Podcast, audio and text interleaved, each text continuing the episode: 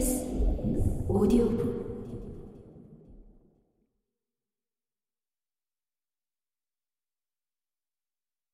사랑하기에 좋은 사람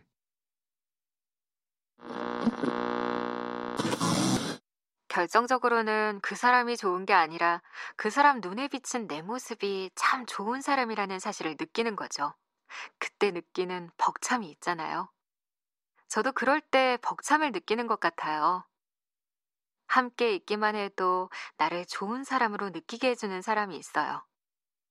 그 순간, 비로소 이 사람은 나를 사랑하는 사람이구나, 또는 나에게 좋은 사람이구나 하는 감정이 느껴지더라고요.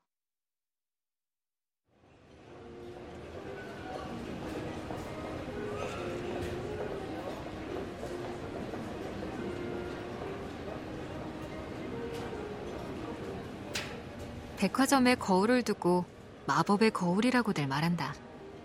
사진 어플처럼 무슨 기술인지 기분 좋은 비율 보정이 들어가 있다. 이 사실을 알면서도 거기서 걸쳐본 옷에 우리는 홀린 듯 카드를 바친다.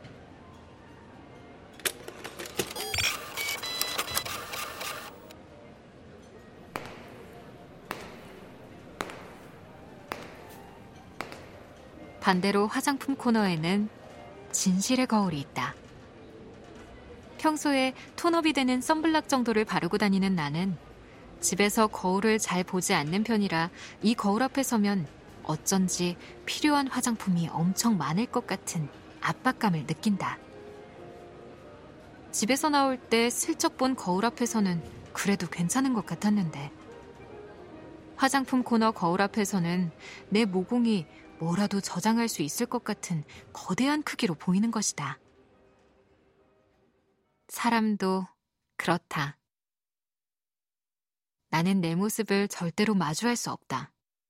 거울에 비친 모습으로만 확인이 가능하다.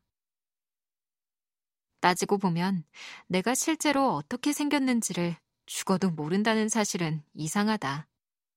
그리고 이것은 외면의 이야기만이 아니다. 시시각각 변하는 나의 내면도 마찬가지다.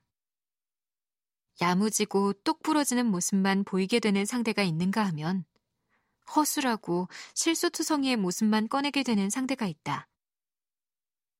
사랑하기에 좋은 사람은 이 사람과 함께 할 때 나의 가장 성숙하고 괜찮은 모습이 나오는 사람이다. 나는 어차피 누구에게도 완벽하거나 객관적으로 설명이 가능한 한 사람으로 존재할 수 없다. 대상과 상황에 따라 미세하게 달라지기 때문이다.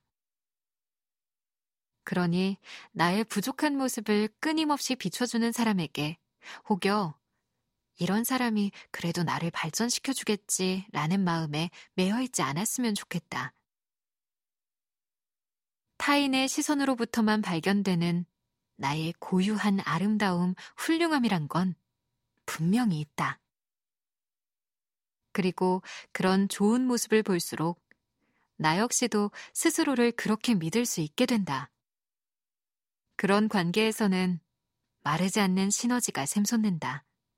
지나친 미화에만 길들여지지 않는다면 말이다.